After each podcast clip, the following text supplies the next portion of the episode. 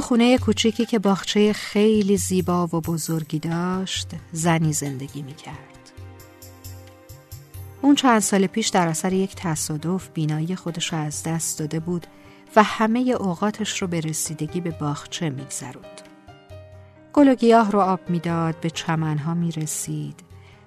باغچه توی بهار و تابستون حتی پاییز خیلی قشنگ و چشم نواز می شد پر از رنگ یه روز شخصی که ماجرای زن نابینای باغبون را شنیده بود به دیدنش اومد و پرسید لطفا به من بگید چرا این کارو می‌کنید؟ اونطوری که شنیدم شما اصلا نمی‌تونید چیزی رو ببینید.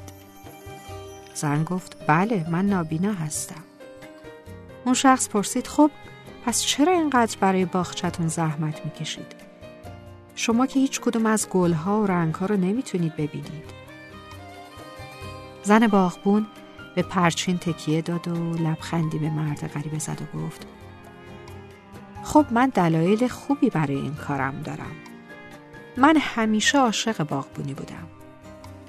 دست کشیدن از این کار مورد علاقم و به خاطر نابینایی اصلا قانع کننده نمی‌دونم. البته نمی‌تونم ببینم که چه گلها و گیاهانی توی باغچم رشد می‌کنن ولی می‌تونم لمسشون کنم. می‌تونم گل برگها و برگهاشون رو نوازش کنم و حس کنم. شما درست میگید. من نمی‌تونم رنگا رو ببینم ولی می‌تونم که عطر گلایی که میکارم بو کنم.